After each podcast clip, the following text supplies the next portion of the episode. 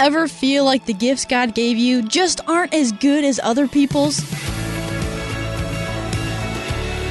Hey, it's Emily, and this is Unlocked, your daily key to opening your heart to God. This is a heavy question. I have for sure felt that the gifts God gave me weren't as good as the gifts that I saw other people have. I wasn't athletic enough or funny enough. I was a terrible artist. And when I tried to serve in the church nursery, babies cried every time I tried to hold them.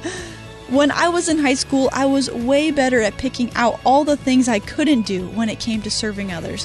Which is why today's story is so important, because I think that picking ourselves apart is something that we all do. Today's story is called Talents, and it was written by Bethany Acker. Every week, Anna's youth group offered volunteer opportunities. She watched her friends sign up to visit the nursing home or bake treats for a church fundraiser. Could I really help? She thought. She felt awkward imagining striking up a conversation with a stranger, and she tried baking cookies once, but her brother had taken one bite and spit it out. You can come with me to the nursing home, her friend Ellie suggested. But when they visited the nursing home, Anna liked the people but didn't feel like she was good at talking with them. She went home feeling discouraged. That evening, as she sat down at the table with her sketch pad, her mom joined her. I want to help people, but I'm not good at anything, Anna told her mom. That's not true, her mom said. Think about it. What talents do you have? Anna's brows lowered. I don't have a talent. Sure you do, said Mom, pointing to Anna's sketchpad. Look at what you're doing. Anna frowned. Drawing? That won't help people. It could. You could draw pictures for the people at the nursing home, and you could make cards for church members who are sick.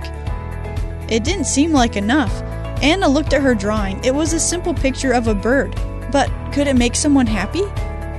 Before her next youth group meeting, Anna worked on several more drawings. She told her pastor her mom's idea. I love it, he said.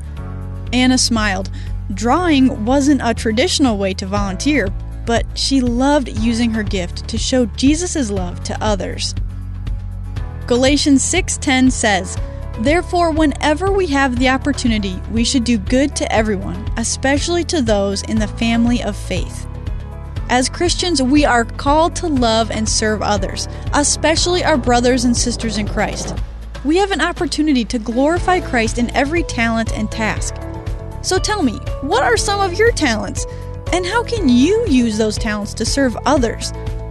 I think it's pretty natural to see the negatives about ourselves, but spend some time today dwelling on what makes you special and different from anyone else. Then ask God to direct you as to how to use what makes you special to advance His kingdom. Hey, I want to encourage you to keep reading about this topic. So check out our verse again, Galatians 6, 9 through 10, as well as Colossians 3, 17 and 23 through 24 to help keep God's Word alive in your life. Hey, thanks so much for listening to Unlocked today. Did you know Unlocked is a production of Keys for Kids Ministries? And we are a completely listener supported ministry. That means any one time or monthly gift you give to Keys for Kids is going to help us continue to reach kids and teens and their families with the gospel of Jesus. So if you would like to give a gift, go to keysforkids.org slash donate. And that's it for me. Thanks again for listening. Until next time, I'm Emily, encouraging you to live your life unlocked, opening the door to God in your life.